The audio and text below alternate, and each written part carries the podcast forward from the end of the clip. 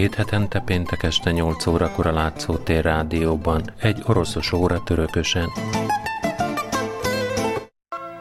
A kvíz kérdés következik. Hol előzi meg a történet az előjelzőt és mindkettőt a báb alapanyag? A válaszokat a rádiókukat látszótér.hu e-mail címre várom még egyszer a kérdés – Hol előzi meg a történet az előjelzőt, és mindkettőt a báb alapanyag?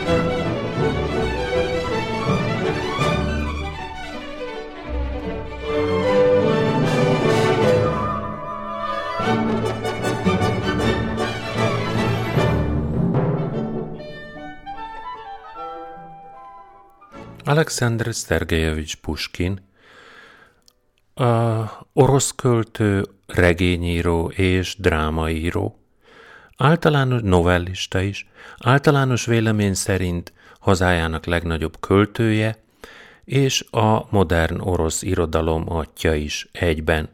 1799. június 6-án született Moszkvában. Tengerparton áll a tölgyfa, aranyláncunk az ágon. Puskinapja ősi bolyár családból származott, anyja pedig Abraham Hannibal unokája volt. Róla azt érdemes tudni, hogy ő a családi hagyomány szerint etióp herceg volt, aki rabszolgaként került Konstantinápolyba, ahonnan Nagy Péter cár fogadta örökbe, és lett cár apródja.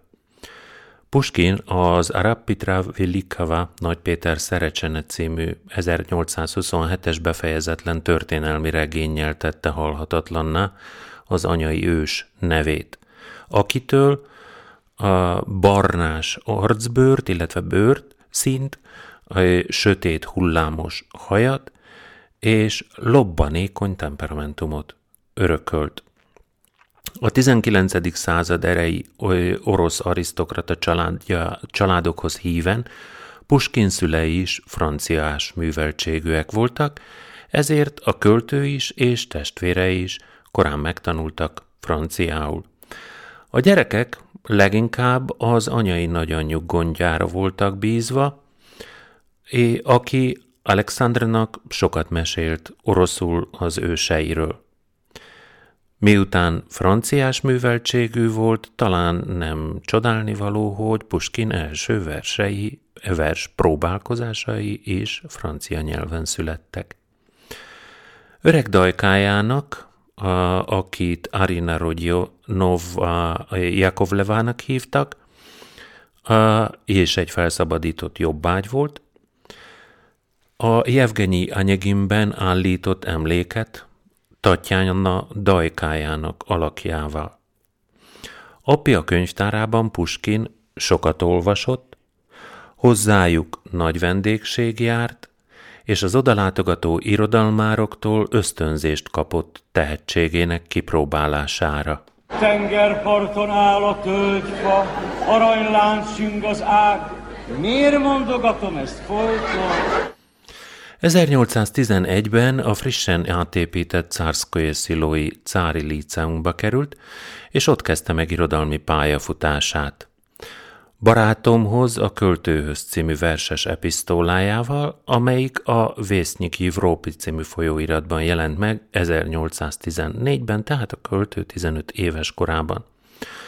Korai költészetében idősebb kortársai Akikről már tőlem hallottatok, Batyuskov, Zsukovszki és a 17.-18. századi francia költők, de elsősorban is Döpárni stílusát követte.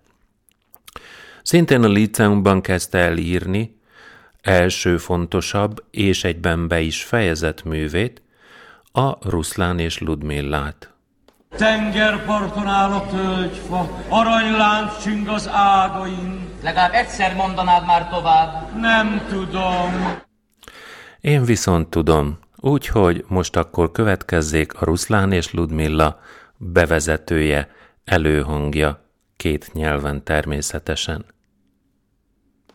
У лукоморья дуб зеленый, Золотая цепь на дубе том, И днем, и ночью кот ученый Все ходит по цепи кругом. Идет направо, песнь заводит, Налево сказку говорит. Tengerparton áll egy tölgyfa, aranylánc csüng az ágain, s egy tudós kandúr éjjel-nappal a láncon folyton körbejár. Ha jobbra indul, dalt dalolgat, ha bal felé, mesét regél. Там чудеса, там леший бродит, Русалка на ветвях сидит. Там на неведомых дорожках Следы невиданных зверей. Избушка там на курьих ножках Стоит без окон, без дверей. Там лес и дол видений полный.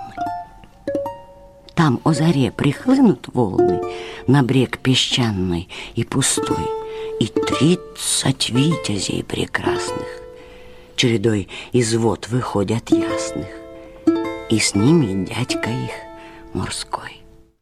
Csodás az ott, majó, manók bolyongnak, az ágon tündér üldögél, ott ismeretlen úton járva rejtélyes állatok nyoma, ott kunyhót tart a récelába, se hajtaja, se ablaka, ott erdő, völgy dús titkutája, hullámot hajtó tenger árja, hajnalban puszta partra hág. A harminc vitéz pompás csoportja a tiszta habból kell ki sorba, hozván a vízi bácsikát. Там королевич мимоходом пленяет грозного царя. Там в облаках перед народом, через леса, через моря, колдун несет богатыря. В темнице там царевна тужит, а бурый волк ей верно служит. Там ступа с бабою ягой идет, бредет сама собой. Útközben ott királyfi ejt elfogolyként rettentő királyt, s a nép előtt a fellegekben, erdőkön át és a vízen át varázsló hurcol daliát. Királynő sírott börtönében, hű farkas őrzi szóra készen, kunyhó a vén banyával ott maga magától szorog. Там царь Кощей над златом чахнет. Там русский дух, Там Русью пахнет. И я там был, и мед я пил. У моря видел дуб зеленый, под ним сидел и кот ученый свои мне сказки говорил.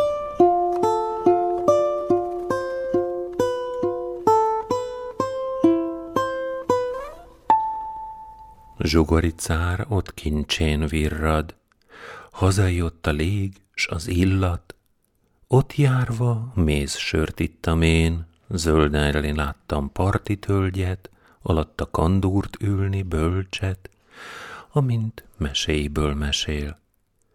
Emlékszem egyre, ím az ének, amit most néktek elbeszélek.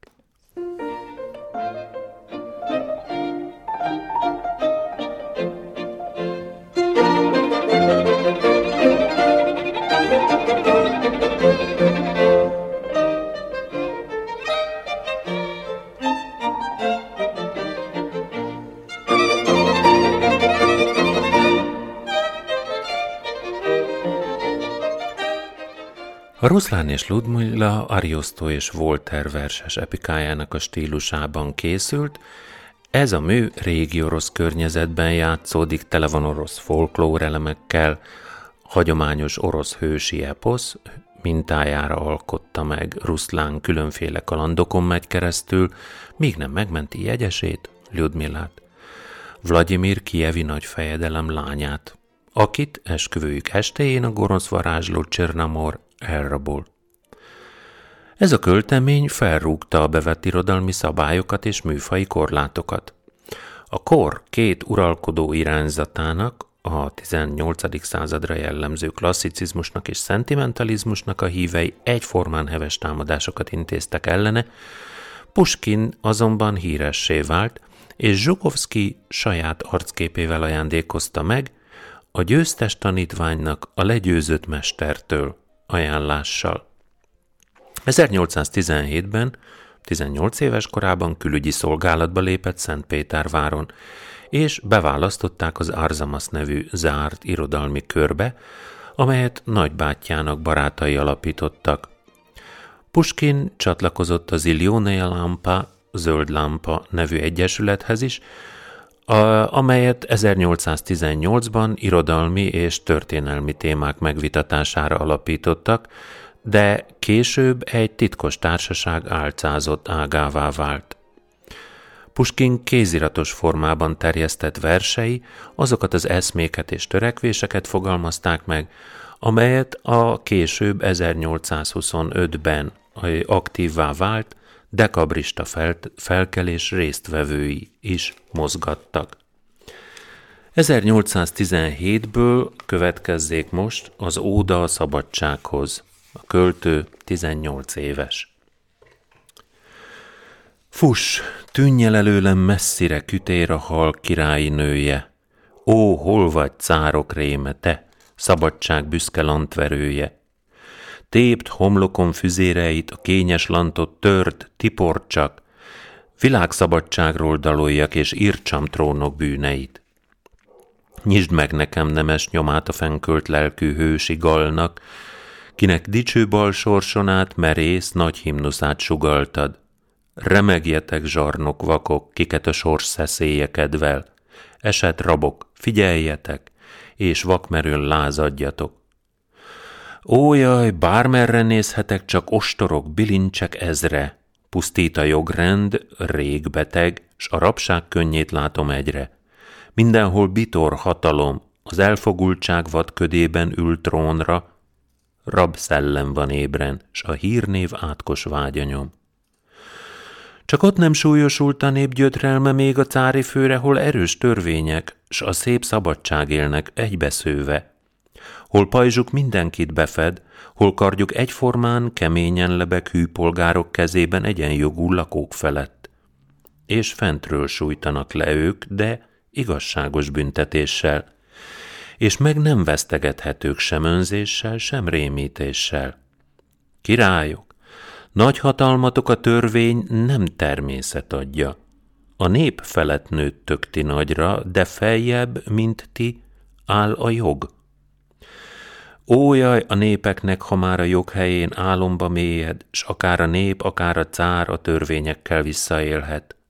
No, jöjj, te is tanum leszel, ki nagy hibák mártírja voltál, nemrég az ősökért lakoltál, s királyi főd vesztetted el. Lajos halálos végzetét jól látta, még nem egy utódja, míg koronázt vesztett fejét, a hitszegés tönkjére tolta. A nép hallgat, nem szól a jog, a bűnös bárd vadul suhint le, s a békjós gal fölé terítve gonosz bíbor palást ragyog. Személyed, trónod gyűlölöm, bitorkény úr, népek csapása. Rút véged oly kaján öröm nekem, mint gyermeked halála. Az arcodon átok jele, a népek ezt látják szüntelen, te földi vád az Isten ellen, világrém, élet szégyene. Midőn az éjfél csillaga az ord néván cikáz remegve, s mély álmot ont az éjszaka akába gondtalan fejekre, a költő eltűnődve néz a zsarnok árnyas ércalakja felé, s az alvó cári lakra, mely elfeledve ébevész.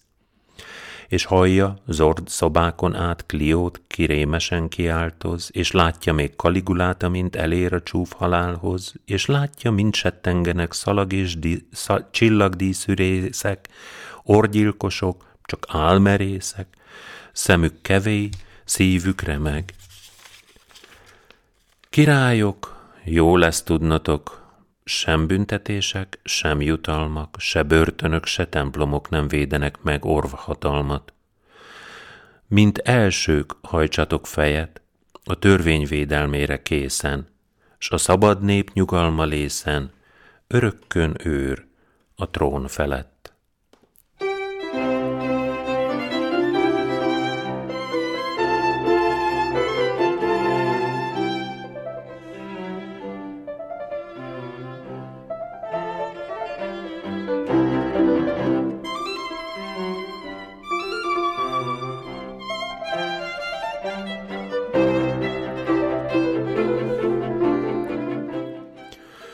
1820 májusában Puskint politikai verseiért száműzték Szentpétervárról egy távoli déli kormányzóságba.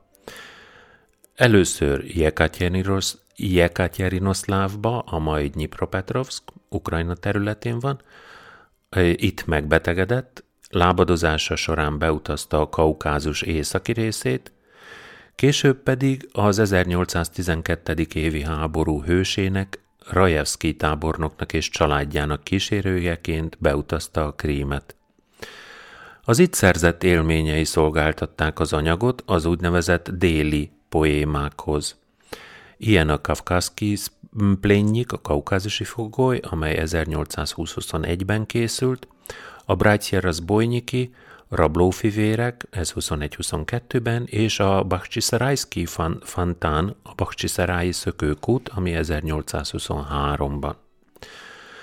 A versciklus nyomán Puskint, mint a legjobb orosz költőt és a 20-as évek romantikus szabadságszerető nemzedékének vezéralakját kezdték emlegetni. A költő azonban maga nem volt megelégedve a poémáival – 1823. májusában kezdett hozzá főművéhez, a Jevgenyi Anyaginhez, amelyet megszakításokkal 23-tól 31-ig dolgozott ki. A Jevgenyi Anyagin egy körképet fest az orosz életről. Halhatatlanok a szereplői. Anyagin, aki a kiábrándult kételkedő, Lenszki, aki a romantikus szabadság szerető költő, és Tatjana, az orosz nőiség kedves eszményképe. Ők egytől egyig jellegzetes orosz figurák. Puskin azokban a társadalmi és környezeti viszonyokban mutatta be őket, amelyek a személyiségüket kiformálták. Ez a verses regény formailag nagyon hasonlít Byron Don Juanjához, de Puskin a Byroni szubjektív romantikus elbeszélésmód helyett az objektív leírást választotta, és a hősét nem egzotikus környezetben, hanem az orosz élet realista módon, de mély szeretettel ábrázolt közegében rajzolta meg. A történet Szentpéterváron kezdődik, egy vidéki birtokon folytatódik, majd ismét Moszkvában és Szentpéterváron, ahol véget is ér.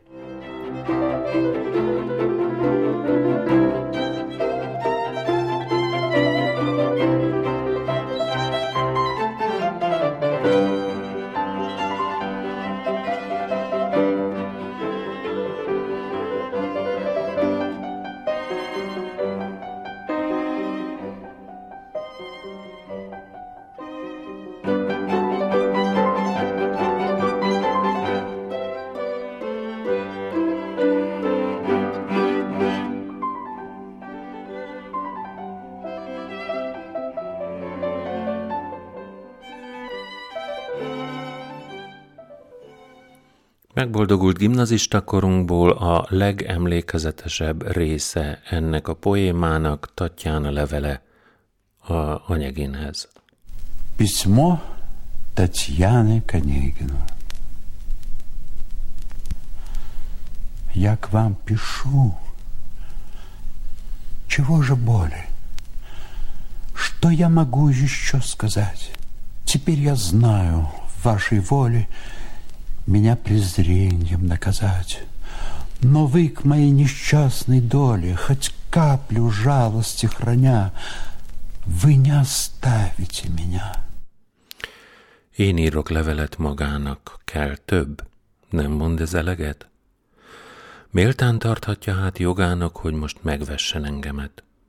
De ha sorsom panasz szavának szívében egy csepp hely marad, nem fordul el, visszhangot ad. Сначала я молчать хотела. Поверьте, моего стыда вы не узнали б никогда, когда б надежду я имела, хоть редко, хоть в неделю раз, в деревне нашей видеть вас, чтоб только слышать ваши речи, вам слово молвить, и потом все думать, думать об одном и день, и ночь. Hallgattam eddig, szólni féltem, és higgy el, hogy szégyenem nem tudta volna meg sosem, amíg titokban azt reméltem, hogy lesz falunkban alkalom, s hetenként egyszer láthatom. Csak hogy halljam szavát, bevallom, szóljak magához, s azután mind egyre gondoljak csupán, éjjel-nappal, míg újra hallom. До новой встречи. Но говорят, вы нелюдим. В глуши, в деревне все вам skúšna, А мы ничем мы не блестим, Хоть вам и rady простодушно. Mondják, untatja kis falunk, a társaságokat kerüli. Mi csillogtatni nem tudunk, de úgy tudtunk jöttén örülni. Зачем вы посетили нас? В глуши забытого селенья Я никогда б не знала б вас, Не знала б горького мученья. Души неопытной волнения, Смирив со временем, как знать, По сердцу я нашла бы друга, Была бы верная супруга И добродетельная мать. Jött el? Békességesen rejtőzve mély vidéki csendbe, tán meg sem ismerem sosem, s a kincsem, mely betört szívembe. Tudatlan lelkem láza rendre enyhülne tán, s leszállna, s akit szívem kíván, kivárva lennék örök hűségű párja, s családnak élő jó anya. Другой. Нет, никому на свете не отдала бы сердце я, То в вышнем суждено совете, То воля неба, я твоя. Вся жизнь моя была залогом свидания верного с тобой. Я знаю, ты мне послан Богом, до гроба ты хранитель мой. Ты в сновидениях мне являлся, Незримый ты мне был уж мил, Твой чудный взгляд меня томил, В душе твой голос раздавался. Давно, нет, это был не сон. Ты чуть вошел, я в миг узнала, Вся обомлела, запылала И в мыслях молвила, вот он. Не правда ли? Я тебя слыхала, ты говорил со мной в тиши, Когда я бедным помогала, Или молитвой услаждала тоску волнуемой души, И в это самое мгновенье Не ты ли, милое виденье, В прозрачной темноте мелькнул, Приникнул тихо к изголовью, Не ты ли с отрадой и любовью Слова надежды мне шепнул? Másé? A földön senki sincsen, kinek lekötném szívemet. Ezt így rendelte fenn az Isten. Tied szívem, téged szeret. Ó, tudtam én, el fogsz te jönni, zálog volt erre életem, az égieknek kell köszönni, hogy sírig őrzőm vagy nekem. Rég álomhős vagy éjjelemben, Látatlan is kedveltelek, bűvöltek a csodás szemek, rég zeng hangot zenéje bennem, nem álom volt, színezgető. Beléptél, s ájulásba hullva, majd meglobbanva és kigyúlva szemem rád ismert, ő az, ő. Nem a te hangod szól te újra, ha egy-egy csendes búsnapon énséges szívekhez simulva vagy imádságban leborulva altatta égő bánatom. Nem te vagy-e itt árnyék alakban, s nézel rám a pillanatban az áttetsző homályon át? Nem te hajolsz párnámra éjjel, suttogsz szerelemmel és reménnyel, s enyhíted lelkem bánatát? Кто ты? Мой ангел ли хранитель или коварный искуситель? Мои сомнения разреши.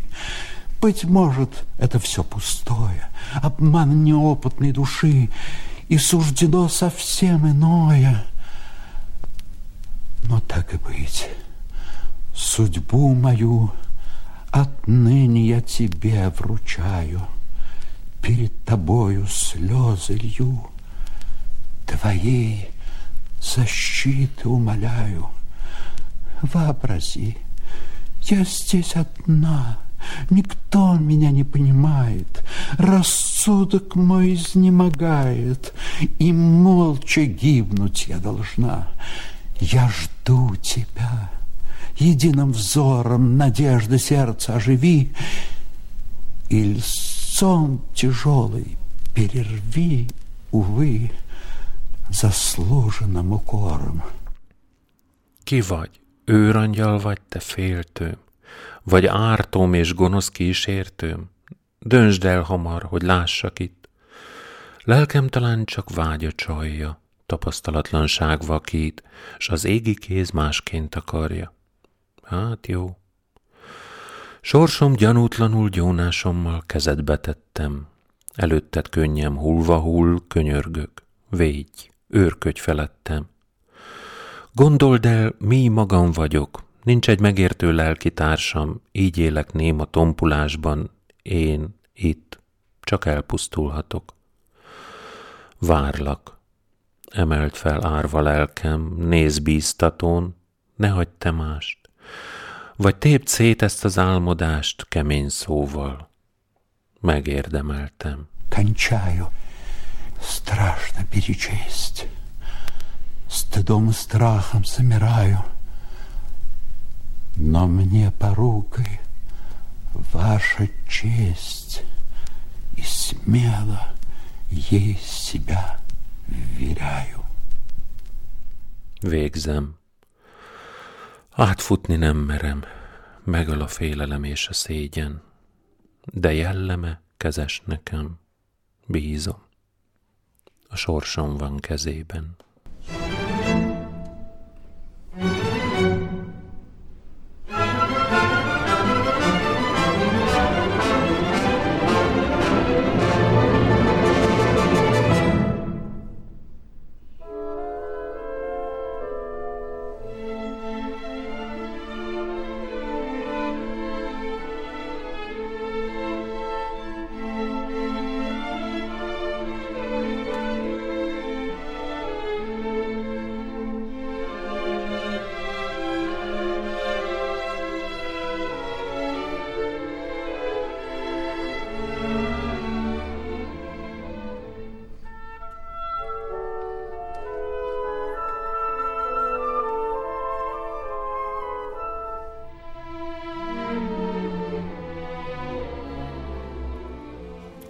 Puskint időközben Kisinyovba, majd Odesszába helyezték át.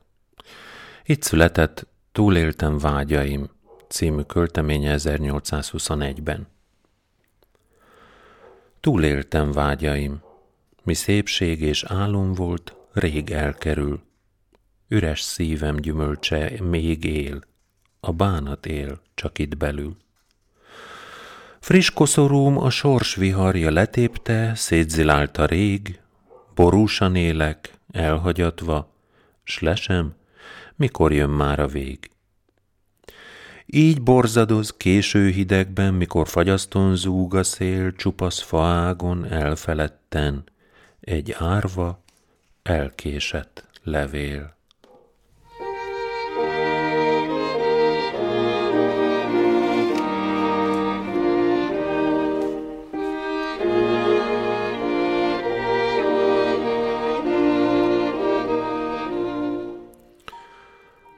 A Kisinyovban és Odesszában barátaihoz írott az orosz próza gyöngyszemeinek tartott leveleiben a hosszas száműzet és keserűségének adott hangot. Kisinyovban Puskin sok időt szentelt az írásnak, de emellett belevetette magát az Isten háta mögötti helyőrségi város társasági életébe is. Szerelmi intrikákba, ivászatokba, kártyacsatákba. Odesszában szenvedélyesen beleszeretett Voroncov gróf tartományi főkormányzó feleségébe. Több párbajt vívott, és végül Voroncov kérésére leváltották a posztjáról. A rendőrség elfogta egy levelét, amelyben azt írta egy barátjának, hogy éppen tiszta ateizmusból veszek leckéket. Ezért aztán házi őrizetbe helyezték, ezúttal északon, a Pszkov közelében tartozó Mihajlovszkojéban, anyja birtokán.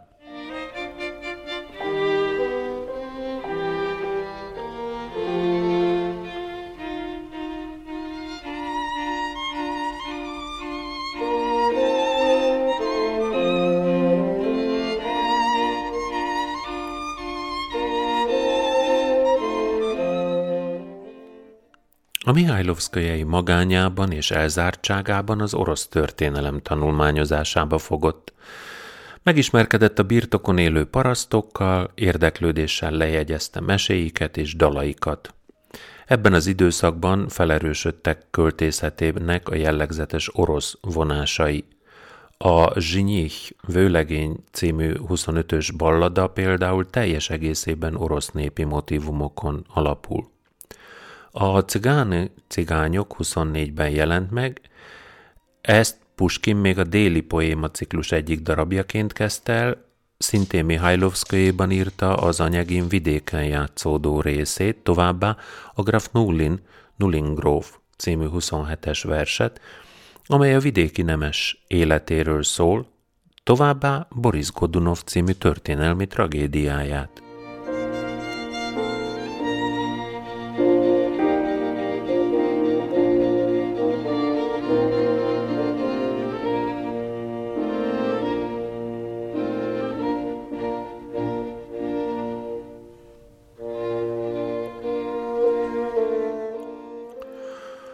Boris Godunov forradalmi változást hozott az orosz dráma történetében.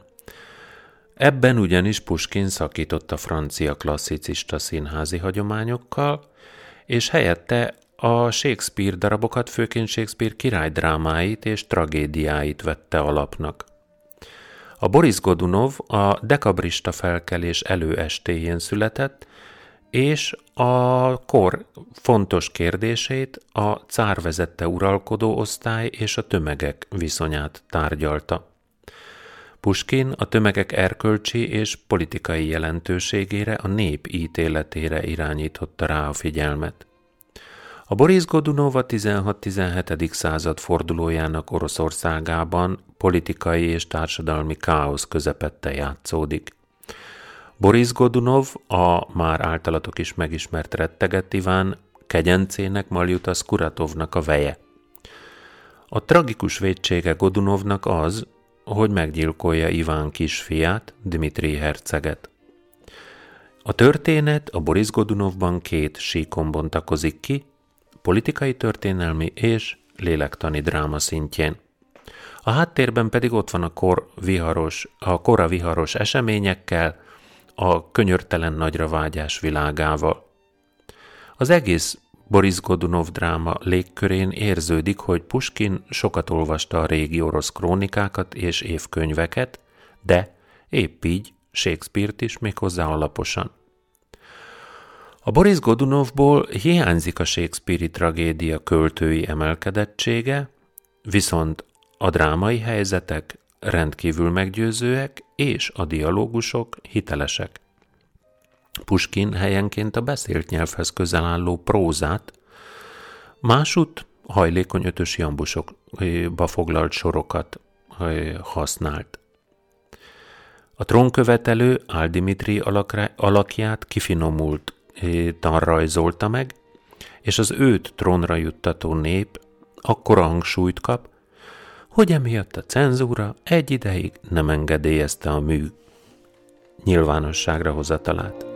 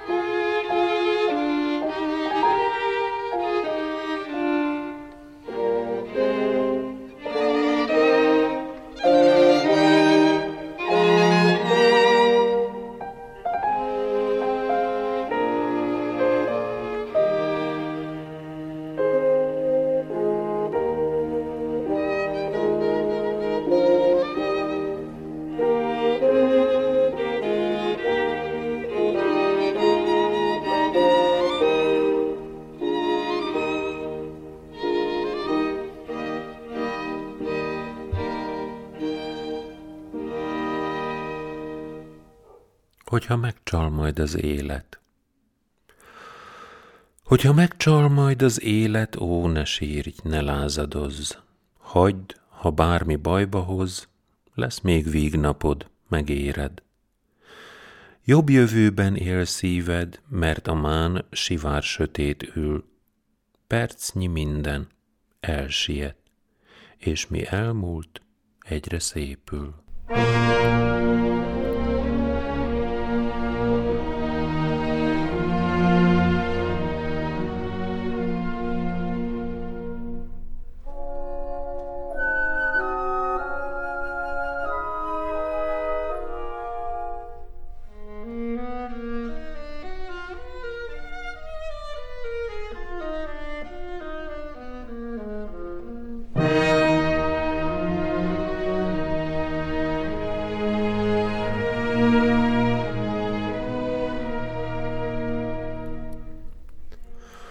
Az 1825-ös sikertelen dekabrista felkelés leverése után első Miklós cár került az orosz trónra.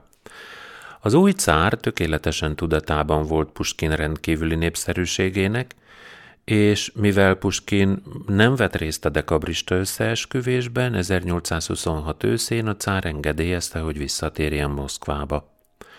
Hazatérése után Puskin hosszasan elbeszélgetett a cárral.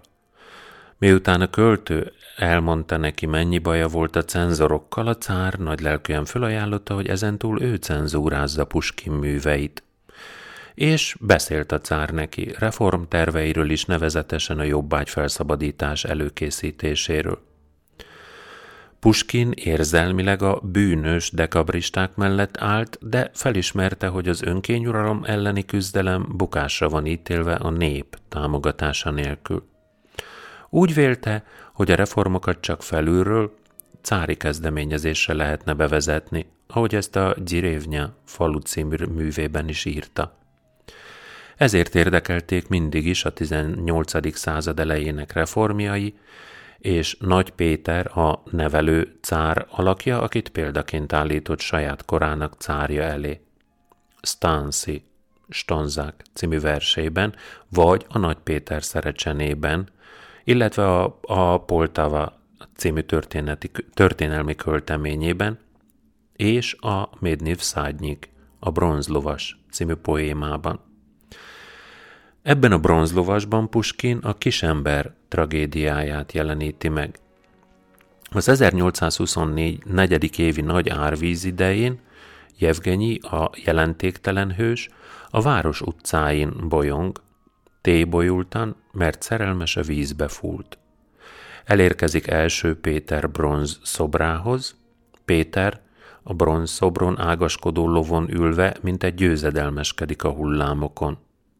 Jevgenyi megérti, hogy gyászának oka a cár, ezért megfenyegeti első Pétert, majd egy mind rettenetesebb látomásban a bronzlovas, első Péter, üldözni kezdi Jevgenyit a város utcáin. A verset, a leírásai és az érzelmi ereje az orosz irodalom klasszikusává teszik.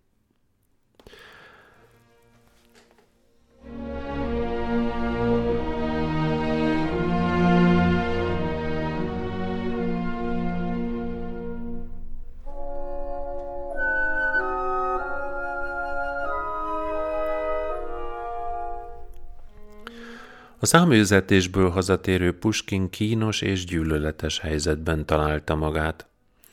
A cár cenzúrája a hivatalos cenzorokénál is szigorúbbnak bizonyult, személyes szabadságában korlátozták, a rendőrség titkos megfigyelés alatt tartotta, sőt, a rendőrfőnök Benkendorf herceg személyesen is ellenőrizte. Ez időtájt született műveiről kevés megértéssel írtak a kritikusok, néhány barátja pedig hitehagyottnak bélyegezte. Válaszkép megírta a Druziám barátaimhoz című versét, amiben politikai álláspontját próbálta igazolni.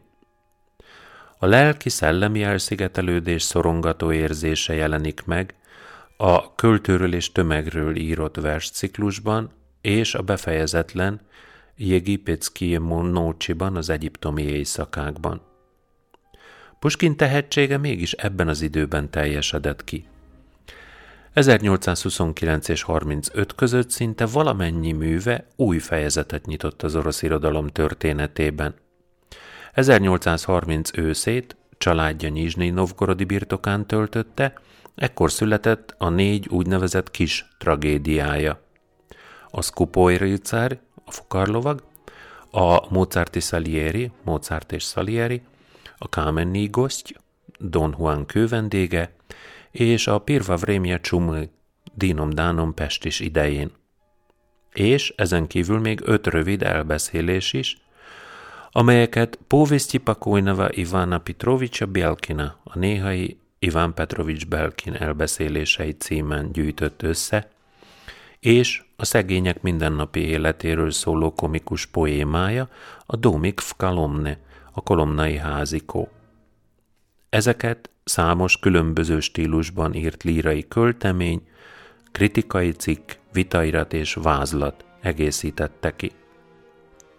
Puskin művészetének egyik meghatározója az a Puskin kiterjedt világirodalmi olvasottsága, az angol irodalomból például Shakespeare-t, Lord Byron-t, Sir Walter Scottot és a tavi költőket értékelte nagyra, és Puskin egyetemes érzékenysége az a képessége, hogy újra teremtse távoli más népek, régmúlt korok szellemiségét, megmutatkozzon a szövegekben egyéniségének feladás nélküli bemutatása.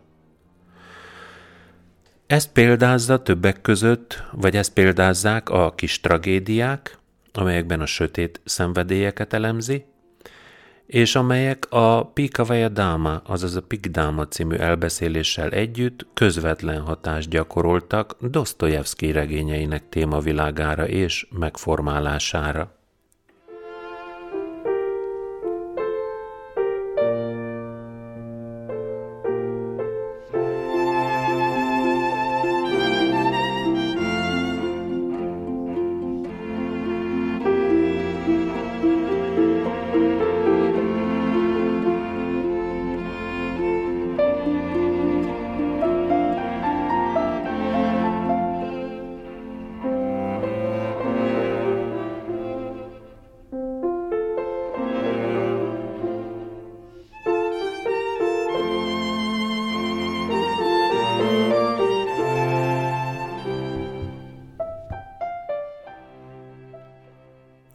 Ördögök. Gyűl a felleg, száll a felleg, búvik fenn a hold karéj, záporoznak sűrű pelyek, zord az ég és zord az éj. Szánon szűz havakba vágunk, cseng a csengő, csin, csin, csin, szörnyű út ez pusztaságunk láthatatlan útjain. Hajrá, hajts! Uram, hiába nem bírhatja már a ló, elveszít szemem világa, vág a szél és vág a hó. Nincs út, s nő a hó a széllel. Erre bal szerencsevics, most a rossz lélek vezérel, az kergetett minket itt. Nézd, most csúf száját kinyitja, köp, süvöltő hangot ad. Nézd, a mély felé taszítja most a megvadult lovat. Most előttem megnagyítva útjelző gyanánt kigyúlt, aztán villant, mint a szikra pattant, és a ködbe hult. Gyűl a felleg, száll a felleg, búvik fenn a holt karéj, záporoznak sűrű pejhek, zord az ég és zord az éj. Állunk, hasztalan siettünk, néma csengőnk, hogy havaz, állovunk. Mi az megettünk? Vén facsonk, vagy szarvas az? Nő a hóvihar vadulva, szélzilál és lónyihog. Nézd csak, ott van, ott les újra, nézd a két szem, hogy lobog. Száguld már a ló riadva, cseng a csengő, csin-csin-csin, s látom már a rémcsapatba gyűl a puszta halmain. Ártó lelkek száz alakban, holdfényben dereng a domb, ott kerengnek nagy csapatban, mint szélvert őszi lomb. S mind dalolnak megbomolva, és az ének oly fura. Mire szól? Halotti torra vagy boszorkány lagzira? Gyűl a felleg, száll a felleg, búvik fenn a hold karé, záporoznak sűrű pejhek, zord az ég és zord az éj. Rémek szállnak nagy rajokban, fel, magasba, mennyien, és a kín e vad jajokban szétszakítja a szívem.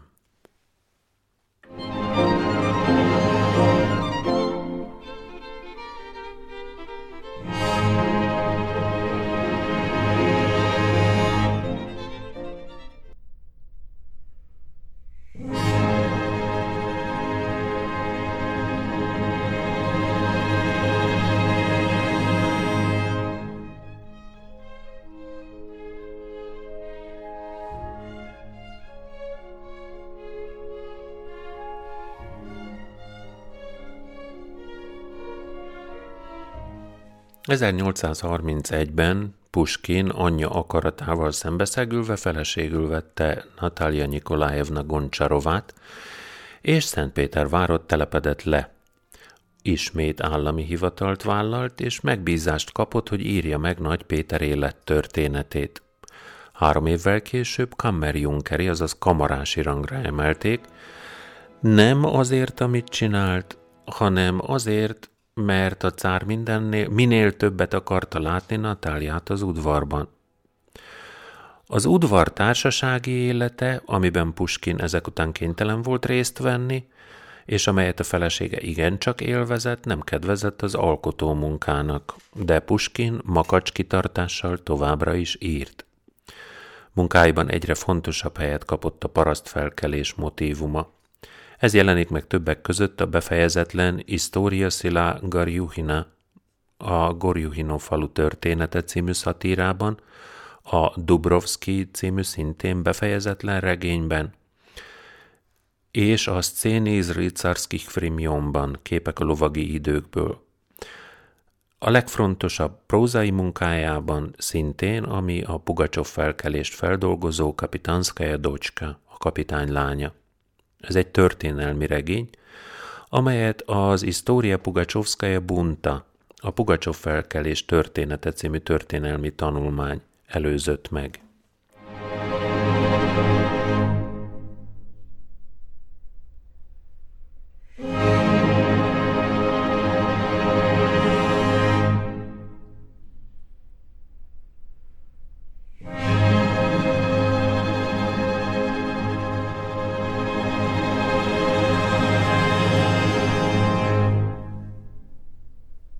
Minden bizonyal emlékeztek arra, hogy Gyerzsávin kapcsán felhívtam a figyelmeteket az Emlékművem című versére azzal, hogy majd Puskinnál ismét előkerül. Íme. Я памятник себе воздвиг, нерукотворный. К нему не зарастет народная тропа. Вознесся выше он главой непокорной, Александрийского столпа. Нет, весь я не умру. Душа в заветной лире мой прах переживет и тленье убежит.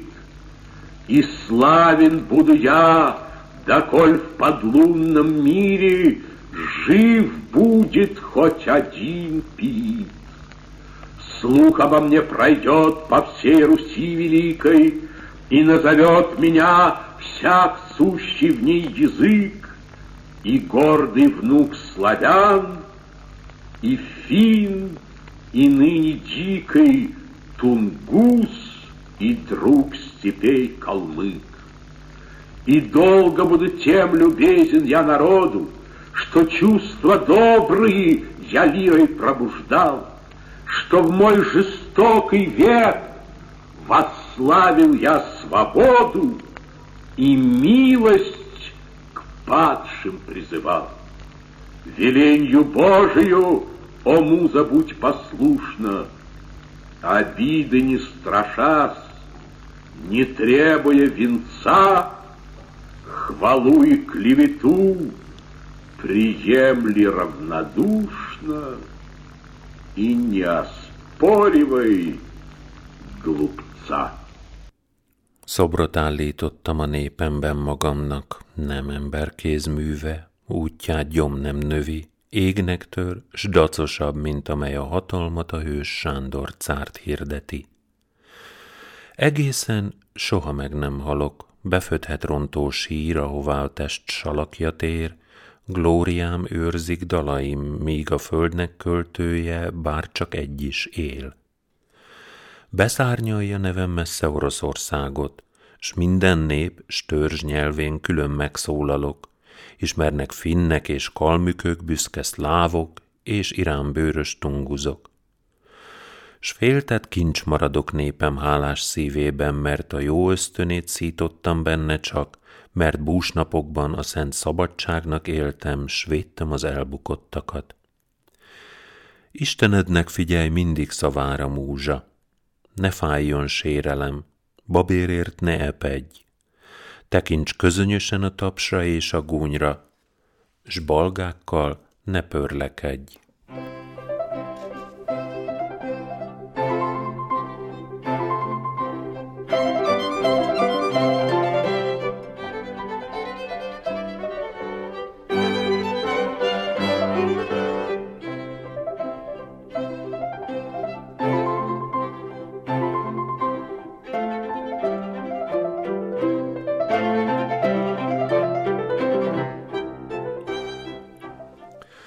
Időközben mind magánéleti bajait, mind közéleti kötelezettségeit egyre elviselhetetlennek találta, udvari körökben növekvő gyanakvás vette körül, többször is kérelmet nyújtott be, hogy lemondhasson az udvari pozíciójáról, és visszavonulhasson vidékre, hogy minden idejét a költészetének szentelhesse, de a cár ezt mindannyiszor visszautasította.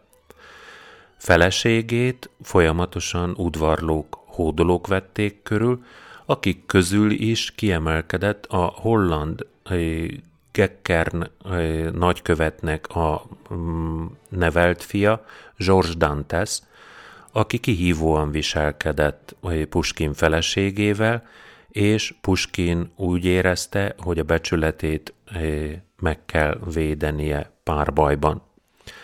1837. január 27-én Péterburg egyik elővárosában megtörtént az összecsapás Puskin és Dantes között, és Puskin halálosan megsérült, és két nap múlva meg is halt. Puskin halálát nemzeti tragédiaként élték meg. A költőt a Sziatogorszki monostor területén nem messze Mihajlovszkojétól temették el.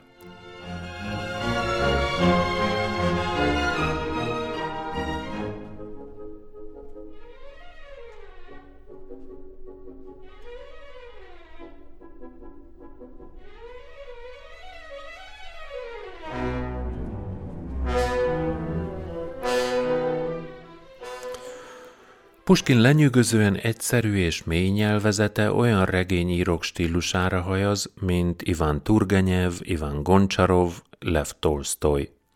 Verses regénye, a Jevgenyi anyagin volt az első orosz mű, amelyik a korabeli társadalmat választotta témájaként, és ezzel előre mutatott a 19. század közepén kibontakozó realista regény irányába. Puskinnak, mint nemzeti költőnek a fontosságát már életében felismerte követője és tanítványa Nikolaj Vasiljevics Gogol. Puskin műveinek legteljesebb és legmélyrehatóbb kritikai elemzését szintén egy fiatalabb kortárs, Viszarjon Grigorjevics Belinski adta, és ezek az elemzések nagyrészt a mai napig meg is állják a helyüket.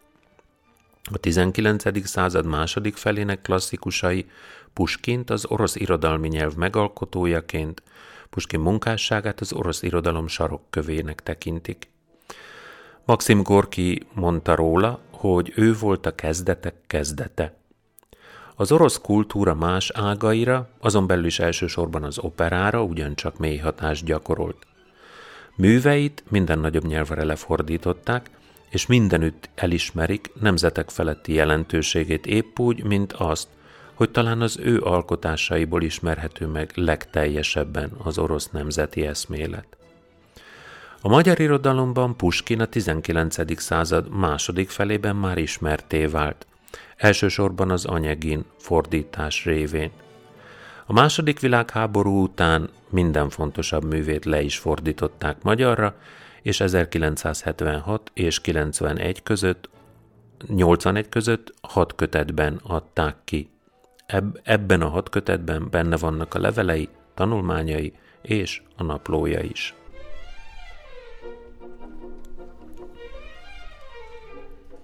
Köszönöm szépen, hogy velem tartottatok ennek a nagyon nagy formátumú orosz írónak, költőnek eh, az élete áttekintésében, és mivel a törökösen utolsó másodperceinél tartunk, megköszönve a figyelmeteket, a hétvégét ünnepélyesen elrendelem.